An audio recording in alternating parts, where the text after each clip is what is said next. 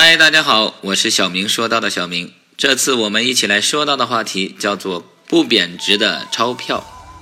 乐观者在灾难中看到机会，悲观者在机会中看到灾难。在一次讨论会上，一位著名的演说家每讲一句开场白，手里却高举着一张二十美元的钞票。面对会议室里面的两百人，他问：谁要这二十美元呢？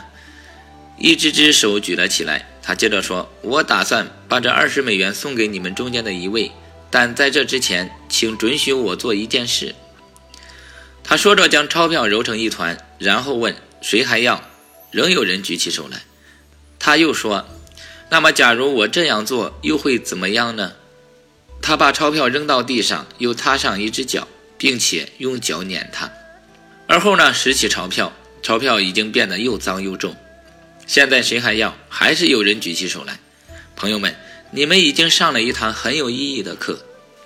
无论我如何对待那张钞票，你们还是想要它，因为它并没有贬值，它依旧值二十美元。人生路上，我们会无数次的被自己的决定或碰到的逆境击倒、欺凌，甚至碾得粉身碎骨。我们觉得自己似乎一文不值，但无论发生什么，或将要发生什么，在上帝的眼中，你们永远不会丧失价值。在他看来，肮脏或洁净，衣着整齐或不整齐，你们依然是无价之宝。生命的价值不依赖我们的所作所为，也不依仗我们结交的人物，而是取决于我们本身。你们是独特的，永远不要忘记这一点。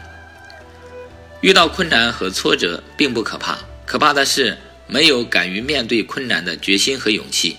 每个人都有自身独特的价值，如何体现呢？心态很重要。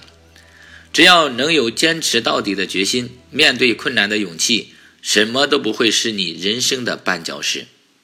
非常感谢您的订阅和聆听，我是小明，我们下次再见。